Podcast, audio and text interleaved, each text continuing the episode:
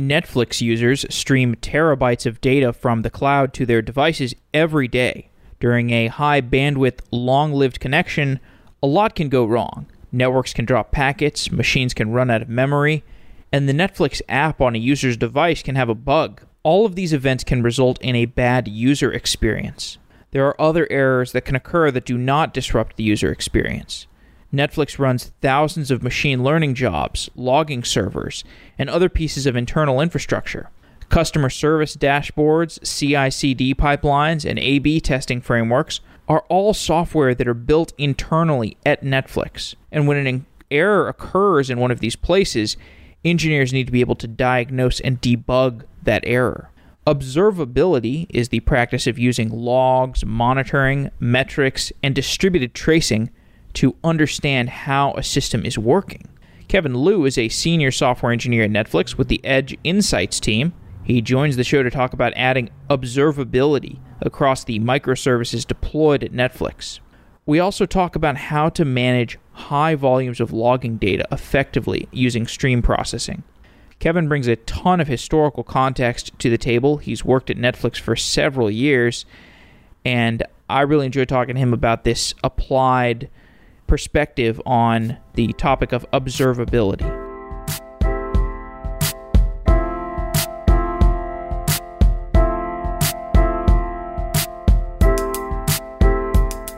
Kevin Lew, you are a senior software engineer on the Edge Insights team at Netflix. Welcome to Software Engineering Daily. Oh, thanks. Thanks for inviting me, Jeff. You wrote part of an article about observability at Netflix, and observability is a newer term though it encapsulates some behaviors and some practices and technologies that we've been doing for a long time. My sense is that observability represents a shift in behavior as well as some newer technologies.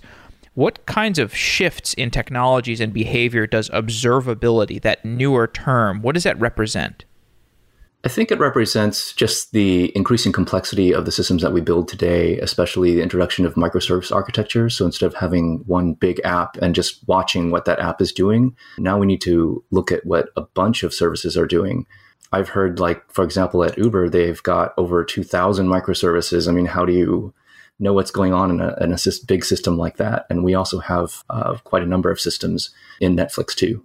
So, whereas before, it might have been do you have logging and metrics, etc., instrumented?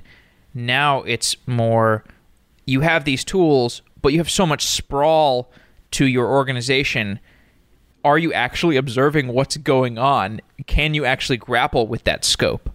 Right. Yep. How has the tool chain for dealing with that massive scope of services and their respective monitoring and logging and metrics and so on? How is that different than what Netflix used maybe two or three years ago prior to this explosion in in services or in scope? So before we started with like a time-based database, time series database that kept a bunch of metrics and we could look at graphs. We could also plot these metrics using multiple dimensions. So those were we built a lot of dashboards but the dashboards started becoming really big. I mean, we had to watch a lot of systems, a lot of metrics. So how do we quickly more determine what the root cause of an issue is? So that's where more tooling came in to look at different signals, not only just those metrics, but looking at logs, looking at request traces, and then deducing like what exactly is going on. Who uses observability tools at Netflix? Is it every engineer? Is it just specific operations people? Operations and a lot of engineering teams. Also, customer service uses them too. They're on the phone with customers trying to troubleshoot streaming issues, and they use a bunch of our tools. So, you have many different customers for these sets of tools. How do you evaluate whether you're going to build a new tool? And how do you evaluate build versus buy? Because I know that Netflix takes a lot of stuff off the shelf, but they also are completely willing to build something if necessary. It depends on what the use case is and who the customers are and what the requirements are. We could talk a little bit about Mantis. I think that's one of the internal tools that we decided to implement ourselves versus taking something off the shelf like Apache Storm or Spark. Sure. Dive into that. Um, so, because of Netflix's growth in traffic and complexity, we were thinking about how do we get smarter about quickly determining the root cause of streaming issues. We could take a batch processing approach, but that might take too long. And um, we thought about outages. Outages, you know, five years ago would affect only a certain number of uh, members, but now that same type of outage could affect a lot, many, many more millions of users. And we need to make sure that an outage lasts as short as possible. So having that control was important to us. Also, cost was important and speed. So basically, cost, cost and speed we focused on for Mantis.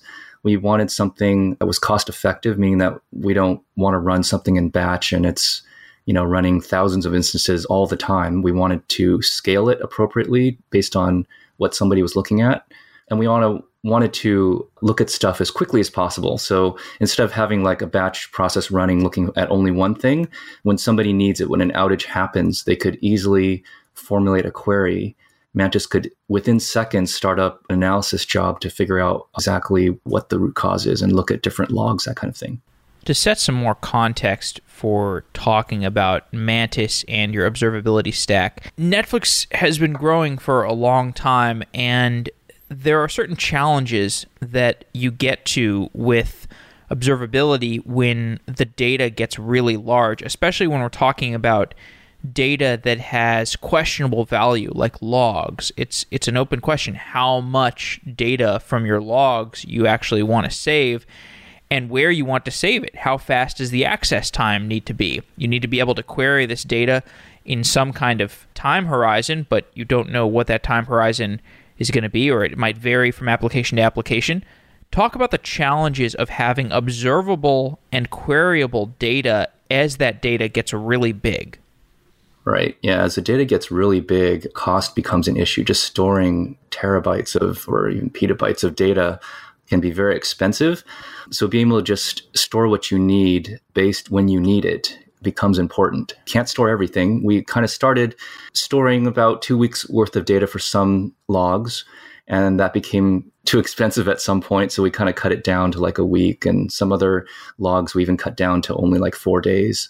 But with Mantis, everything is kept in memory. You only need it when you query for it.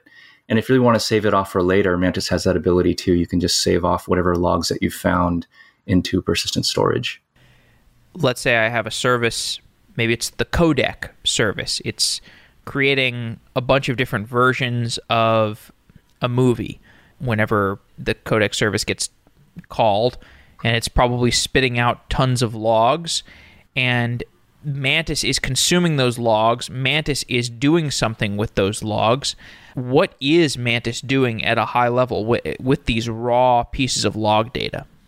Right. So when you s- start a Mantis query, you tell it exactly which log you want to look at, which field you want to look at, and what conditions that you want to match on. And that query actually gets uploaded to, in this case, the codec itself. So there's a Mantis agent that has a list of queries and that will look at the stream of logs coming off that machine uh, or off the bunch of servers in this case, and only send those logs that match your query to Mantis, which then does processing and you can look at the logs there.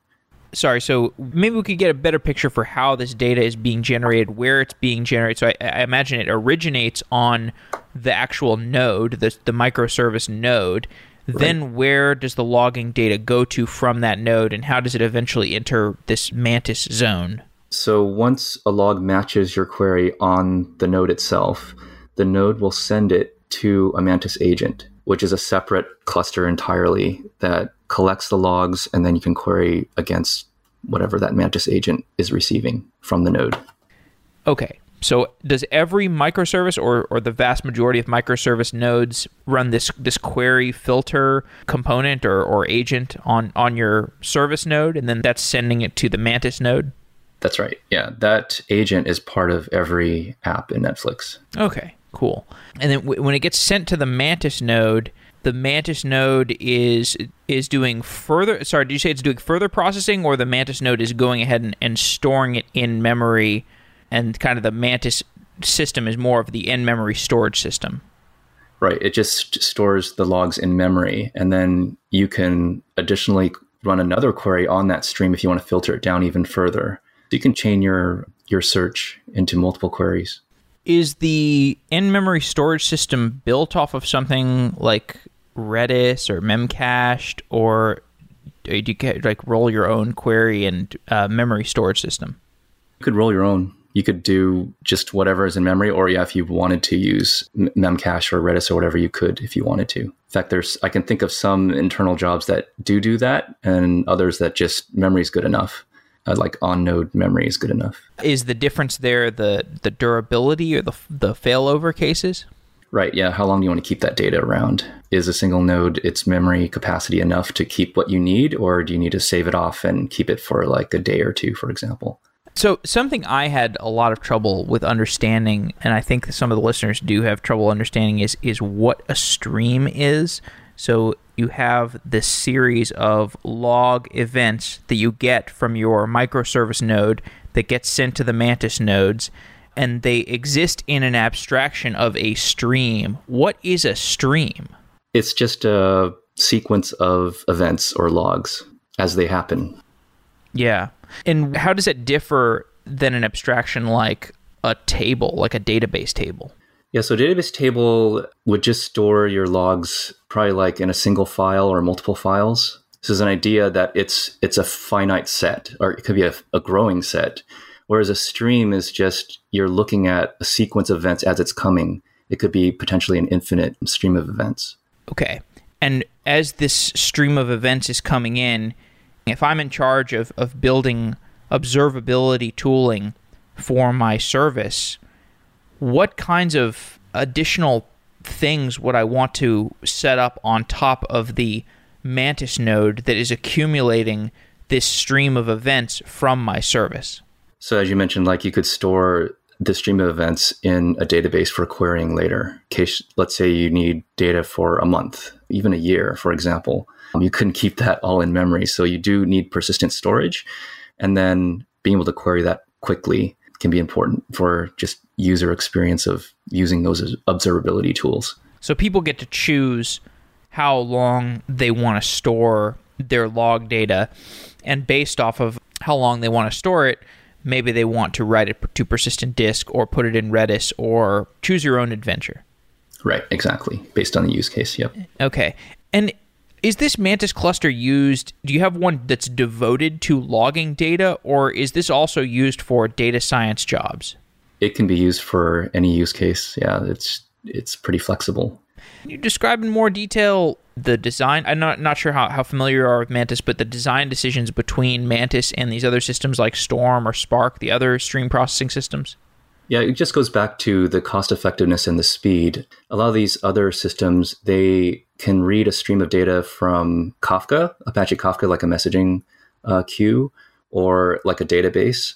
But Mantis was built for speed, so it doesn't use a messaging queue, it doesn't use a database. It gets the logs directly from the app nodes themselves. So speed was important, and then just being able to scale the Mantis agents as needed, so you can size up when traffic increases, when everybody's watching during the evening, and then scale down when people start going to sleep. And a lot of these other stream processing systems, they don't have auto scaling. Um, As the nodes scale up, do your querying semantics, uh, does querying Mantis remain fast? Can you do MapReduce jobs across these different Mantis nodes?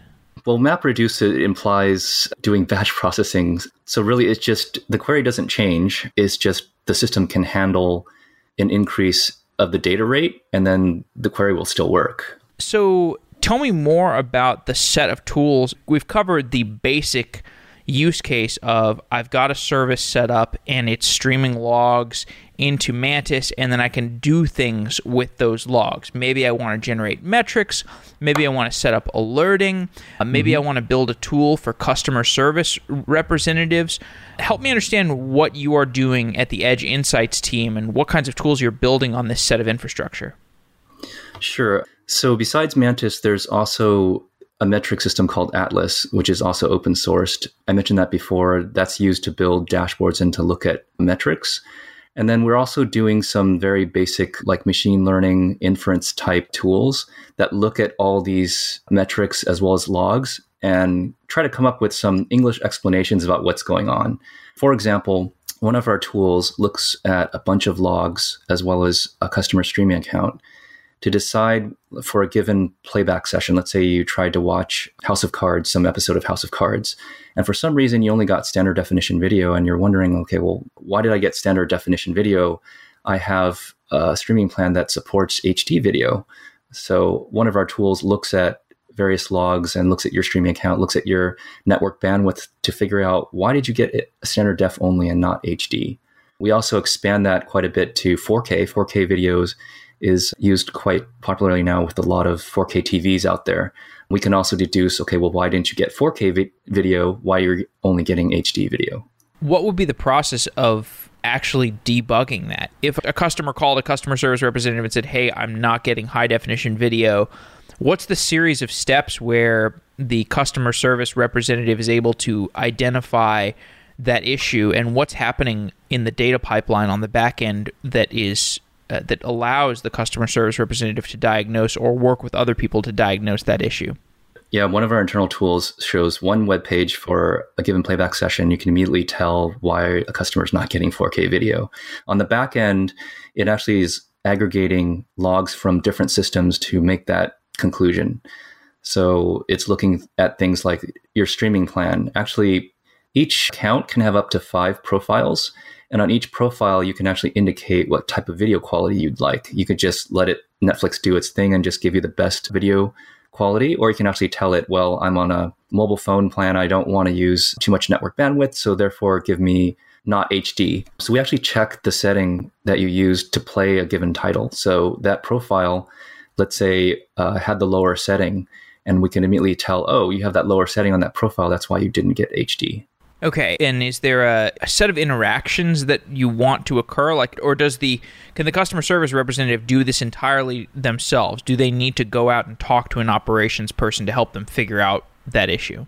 Uh, no, they don't need to talk to anybody. That's the beauty of observability tools. We want to make them as self-service as possible, so any user coming to the tool should be able to root cause an issue just using the tool without having to talk with anybody who builds the tool for the customer service person? Customer service uses a suite of tools. We build one of them. They have another that they use uh, when they're on the phone with the customer. It has other pieces of information like you know what payment method they're using, that kind of thing. But it, different teams at Netflix build different tools for customer service. Okay, including us. You mentioned Atlas. What is Atlas, and how do you use it within your operations?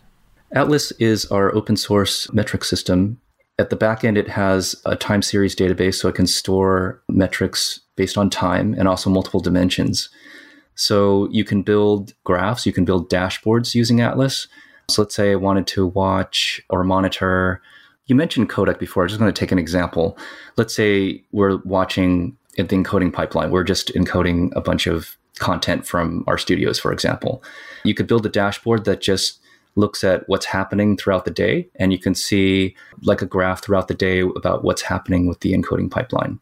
You can also use Atlas to do other things like we were talking about different microservices. So you can look at each microservice and watch its like CPU load. You can look at its network bandwidth usage, uh, bytes in, bytes out, that kind of thing. You can also use the dimension. I mentioned multiple dimensions.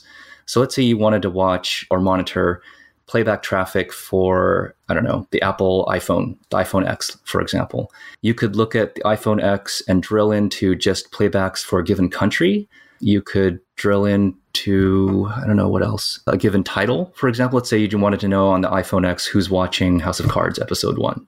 You could do that too using using Atlas. Now there's a difference there between monitoring your own node activity and monitoring your users' delivery mechanism. So, in one case, on the Netflix app, you want to be able to that somebody downloads and they're watching a video you want to have some sense of crash reporting and crash or uh, just data reporting that gets shuttled back to netflix via some mechanism in another the data is generated a little bit closer to home to your you know you have the straightforward i guess mantis architecture or or, or some other kind of system where you can just deploy the the agent the the data reporting agent on the node and have it be reporting back to some system what's the difference in shuttling data between a user agent device and a service device across Netflix's in- infrastructure. Right. The backend servers have a more reliable network connection, but for all the customer devices, yeah, that can be. There's so much variation in ISPs, right? What what customers ha- use as their ISPs or their cellular network. So the device has got to be more resilient in sending back uh, telemetry. So the the Netflix app will do things like it will batch up, let's say, logs on the device and send it out, and if it can't send it successfully, it will try again later. So there's a little bit more resilience on the client app. We also have some of that retry logic also on the back end as well, but we I don't think it occurs as much as it happens on the client devices. Is there like a user insights service that is accumulating all this data? Like it's occasionally getting batched from the user devices and it's getting sent to Netflix and then accumulates in some some service, some particular service? Yes, I can think of one thing that we call device logs a particular service handles those logs and stores them in persistent storage. Okay. Uh, well, in contrast, the the model where you are just trying to monitor like the codec service uh, or or some something else that is on your infrastructure, you want to be able to accumulate telemetry about those individual services so that you can diagnose, for example, a JVM issue or a database issue or a resource constraint on the CPU or the network or the disk. You want to have this different telemetry instrumented, and to some degree, you want to make it turnkey for the microservice developer to have this stuff easily deployable. Uh, you want some configurability, of course, but you also want some straightforwardness What's the, the standard model for deploying this instrumentation? Does it just come with the service? Is it like a, a service mesh kind of thing? Tell me about that deployment system. On every service that somebody deploys at Netflix, if I'm a random developer deploying a microservice, I assume there's some kind of instrumentation that just comes out of the box thanks to me working at Netflix and it helps instrument my application and it helps me debug it and it probably is the data that goes into atlas. It helps me mm-hmm. get logging perhaps helps shuttle my logs to mantis. What are the things that are bundled into that service or help me understand what the agents that get deployed with a typical microservice at netflix are? There's a, a group here called platform engineering and they develop all the libraries that go out with every amazon ami every image that, that gets deployed in the Amazon cloud. So the Mantis agent is one of the libraries that is included in one of the libraries that gets deployed with every AMI. So similarly, like there's an Atlas client also that gets deployed. Yeah, so there's just various clients that get deployed with every app. What does the Atlas client give you or give your particular application? It gives the ability to log any metric that the app needs, and the Atlas client will take care of sending those metrics off to Atlas. Okay. So if I'm writing an application, then I can insert a like a debug statement or a you know log this thing statement and I can tell Atlas, "Hey, I want this metric to be remembered here." Yep, that's right. What's the pathway that it follows? It, it it just gets sent to Atlas and then what kind of system is it is it stored in? That's owned by the Atlas team and I don't know too much about that. Okay. All right, fair enough. You've talked a little bit about machine learning. How is machine learning used in this observability infrastructure? We use it for primarily looking for trends in the data. So, for one of our tools, we look at, I mentioned device logs earlier. We look at the device logs coming off various devices and we try to group them. So, for example, I, I used the iPhone X as an example earlier. So, what we could do is, let's say a customer calls in and they had a streaming problem on their iPhone X for is the New Black, let's say an episode. And what our machine learning will do is it will observe that an error happened on a given account for Orange the New Black, let's say episode one.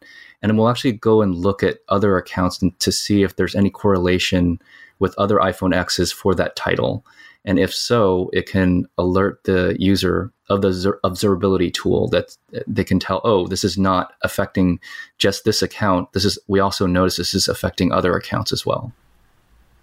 Okay, and this is something that your team built on top of Atlas, or was this something that the Atlas team built? This is something we built ourselves. Okay. It doesn't involve Atlas. Yeah. Okay. And the time series database, I, I think you mentioned a time series database, and that was within Atlas. So I guess that's another thing mm-hmm. you're that's not really under your scope, right? That's right. That's right. Okay. So tell me more about what you do on the Edge Insights team and what you're building today. I'm a full stack developer, so I do both the front end and the back end. So on the back end, I aggregate a lot of data. I also think about algorithms and different trends to figure out errors. On the front end, I build different tools. We've used different uh, front end frameworks. We've got, for example, an Ember.js based app. We use React.js for other tools as well. What I'm working on today, it, it's a lot of that trend analysis. It's distributed tracing. We want to, on top of uh, distributed tracing, what I mentioned before is d- deriving intelligent conclusions on those traces. So a trace will tell you basically the topology of a request. Let's say when I hit the play button, what happens. I can see all the microservices that uh, serve that request. But what we want to add on top of that is, let's say that play request fails, for example. Let's say a customer account has exceeded their uh, stream limit. Let's say they had a four stream plan and they've tried to play on a fifth device. We want to be able to surface that in addition to just the trace. So there's a lot of additional logic that we build on top of uh, the trace and on top of the logs that we look at. That's primarily what I've been working on. Now, how do you decide what to work on? So you're in the midst of of seeing these different customer problems and and building all these different tools. So distributed tracing, for example, these distributed traces of uh, various different services. Distributed trace can tell you how a service bounces through a bunch of downstream services and then you, you can look at a collection of distributed traces for any given service over time. And you could for example build a flame graph with it. And by looking at the flame graph you might be able to derive that there's some sort of problem. But in order to know what flame graph to look at or what service to study or what problem in your infrastructure to study you need to have some knowledge of the problems that are manifesting across the organization. So it almost sounds like you're kind of a researcher and you look into specific problems that are happening around the infrastructure or they or you get wind of them somehow and then you you look into them and you inspect them and you try to find ways to either observe them more uh, comprehensively or actually you know figure out how to remedy those issues. So how do problems bubble up to you and and how, how do you find what to research and what what issues to work on I meet regularly with a lot of the teams that use our tools, and I get a lot of feedback. People give me feedback via email, via meetings. We also reach out to our users. We know who, who our internal users are. So we reach out to them and say, Oh, hey, how's it going with our tool? Do you find it useful? We just deployed that new feature. Are you finding it useful? So they give us a lot of feedback based on features that we deploy. And then also as, as problems arise for them, they bring use cases to our team and we think about how to address their use case with our with our tooling. You've been at Netflix for I think 8 years, is that right? Mm-hmm. Yeah, a little over 8 years, yep. When did the Edge Insights team get formed? What was the impetus? Because that's a very, it's a very specific type of team. Yes. You know, I don't actually remember. we originally were just one team, the streaming infrastructure team, and we built all the backend servers that serve streaming. And at some point, I looked at one of the internal tools that we had, and it didn't have very good user interface. So I basically re- rewrote the user interface for a Hackday project. I ended up winning award for that and ending up owning it for since since then. And I think that was what 2012. So it's been uh, six years. As a fortuitous hackathon. yes, I, th- I I can't remember when the team formed after that because that we were also working on other server apps at the same time. So that UI was for what exactly? It was a tool to allow you to introspect what was going on during a streaming session. So you could look at what was happening on your iPhone X, for example, when you're watching an episode of a show and just look at all the device logs that were coming off the device. You could look at what the server was logging. So it was, it was a very basic tool at the time. It didn't have any of that intelligence that we've added since then. When I think of streaming video to somebody, to me it seems like a challenge that is pretty hard to introspect effectively, or you, you really have to probably study it to understand a good strategy for introspecting because there's so much that goes on between the client and the server, and it's, it's such a high bandwidth transmission and such a long lived transmission that diagnosing a problem seems really hard. Can you tell me some of the tips and tricks for monitoring a high bandwidth connection process like this? I mean, like I'm sure there's somebody listening who is like a game developer or a VR developer, and you know, it'd be really useful for them to understand this better.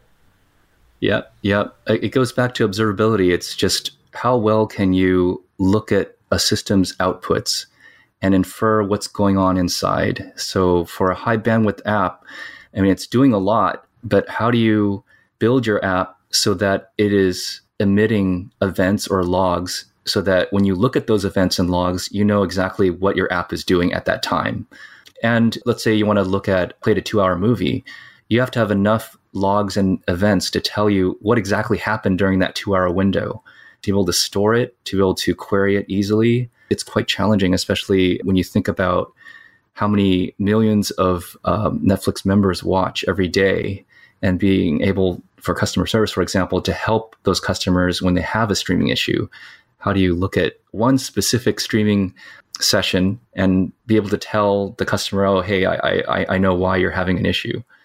So I guess advice would be, yeah, it's all about think about the observability. What about the internal state of your app do you need to expose so that if somebody were to ask you about it later, you know immediately about uh, what's going on in your app?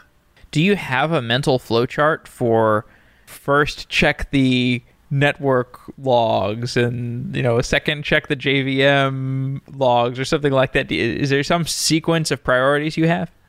It really depends on the use case. I, I, think for streaming, people are concerned about what was the network bandwidth, how did the network bandwidth change over time?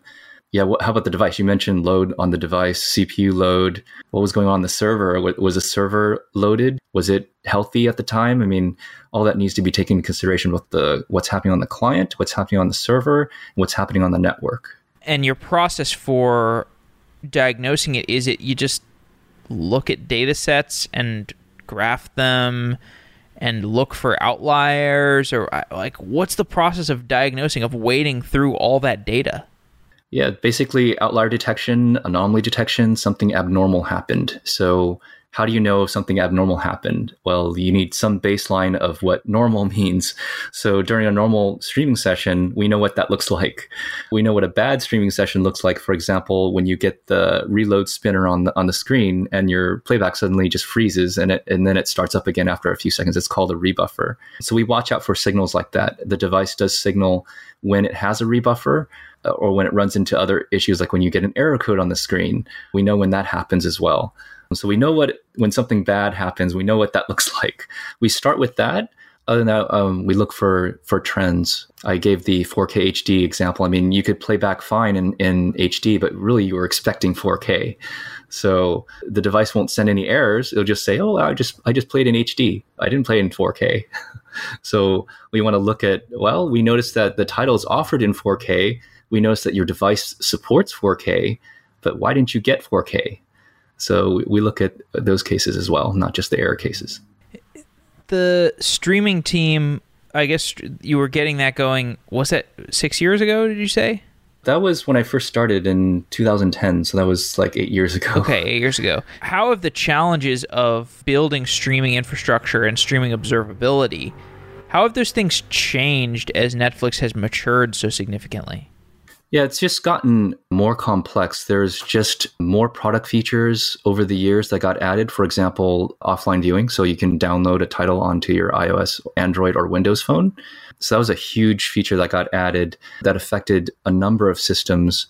And we needed insight into what was going on with offline viewing. You can think about it like you're on an airplane and you're watching uh, something on your phone.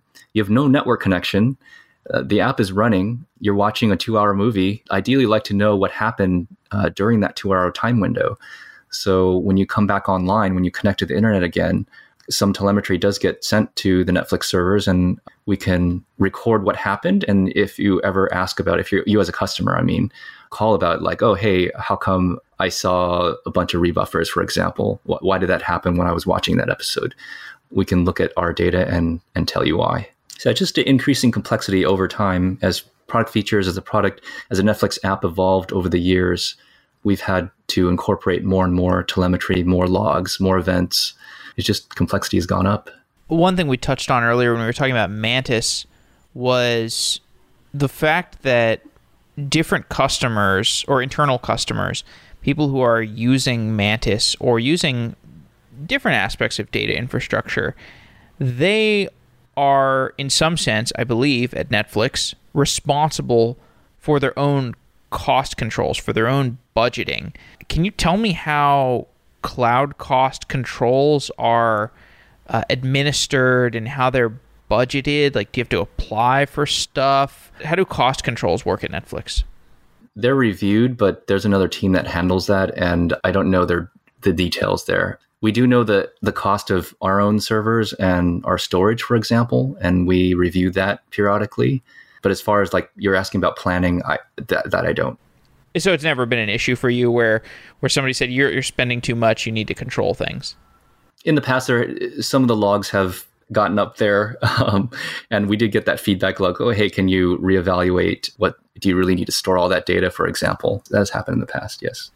Let's go back to distributed tracing. There are more and more companies that are instrumenting distributed tracing. Why is distributed tracing useful? Because of the increase in microservice architecture, it's just really hard to see all the contributing servers that serviced your request. So one of the top uses of distributed tracing is just knowing the network topology. When when a request gets submitted to one server, it hands it off to a bunch of other servers, and just knowing what servers were involved helps a lot. Tracing also is helpful to know about latency. So let's say somebody changed some code somewhere on, on some microservice and that caused the overall response latency to go up. You'd ideally like to know that and which service contributed to the increase in response time. So it's topology, it's latency that I hear are the top two values of distributed tracing, but we also want to add stuff on top of that trace too. We were talking about the 4K HD use case or just the more English explanations of what's going on in the system why something went wrong, why didn't you get 4K, why didn't you get HD. We want to add that logic on top of the trace too. Say more about that. What do you mean by that? It's just we think we can provide more value just to the users of our tools than just looking at a, a, at a trace. Normally, when you look at a trace, you know what the topology is, you know how long it took for each microservice to respond, but it doesn't tell you anything else uh, uh, than that. So we also want to tie together other things like logs, for example, like, oh, we noticed this microservice was involved in this distributed trace. Let's go look at its log and see what it emitted. Can we deduce anything from the log that it emitted and surface that to our tool user?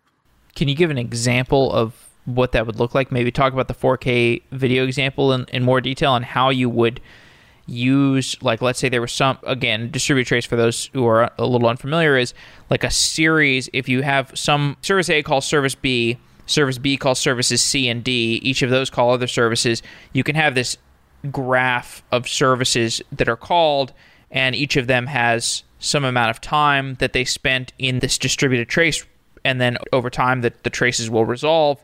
Maybe some of them time out, maybe some of them miss for some reason. But the end result is you have a trace of the top level request, and you can gain all sorts of insights about that. Now, what you were just saying was maybe if a microservice developer is delving into their distributed trace, they want additional insights on top of just looking at the the trace, uh, vi- looking at the visual representation of the trace. Maybe you could potentially give them an insight to say, "Hey, you hit service X, and we know that service X is associated with this."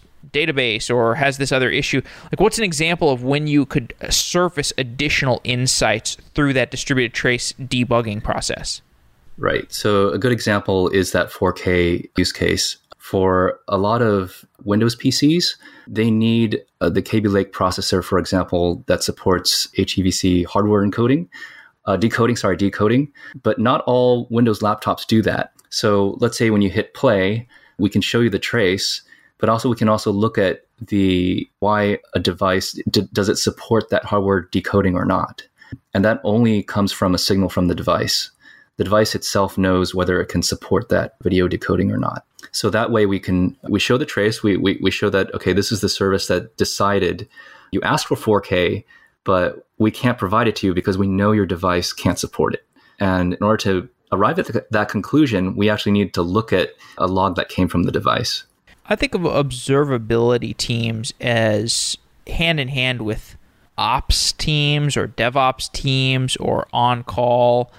Do you spend much time interacting with ops teams? Or I, I, you mentioned other teams, but I'm I'm wondering if if you use any tooling or if you have any best practices for interacting with other teams. If you use Slack, if you use I don't know project management tools, what are your best practices for interacting with all these other teams?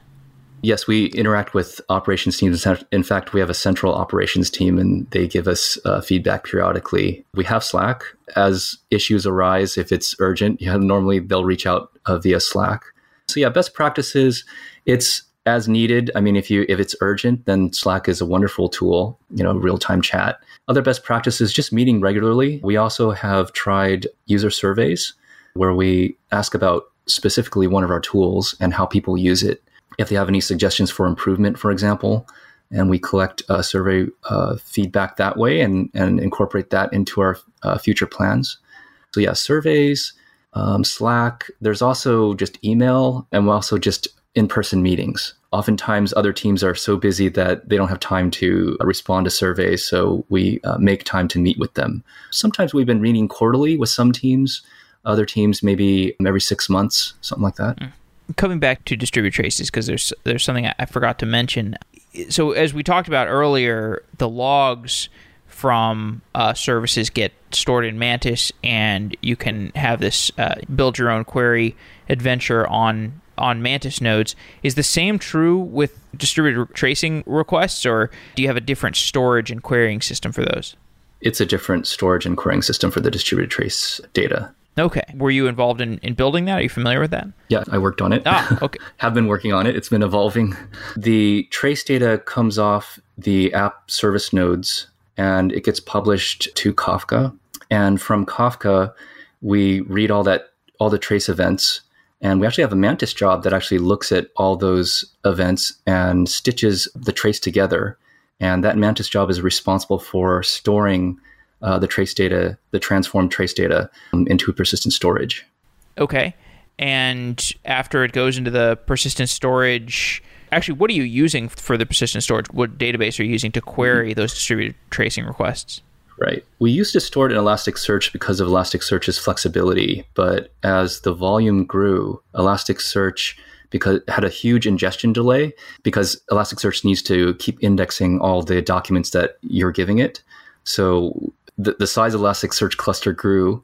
In addition, because the Elasticsearch cluster is spending so much time ingesting the data, indexing it, read response times actually got really high. So high that people gave us feedback and and said, "This is too slow for me. Your your your tool is basically unusable because it, it's taking too long for me to pull up the trace." At that point, we switched to Cassandra, which has much better ingestion write rate and also read rate.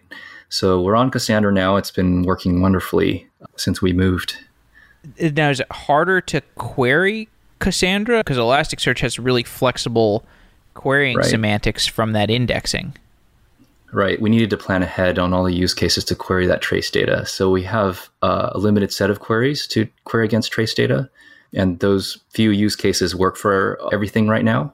We can build indexes as we need. Uh, it's basically in Cassandra, you just add another entry that says, okay, somebody wants to look up a trace by this identifier. Let's map that identifier to the identifier that we use, our trace identifier. And once we establish that mapping, then we've got another way to look up the trace data. Yeah, in contrast to Elasticsearch, where you just say, well, I just I can index on all these fields and I can be able to query on any of them. Elasticsearch definitely gives you that flexibility. But again, there is a downside of the ingestion rate.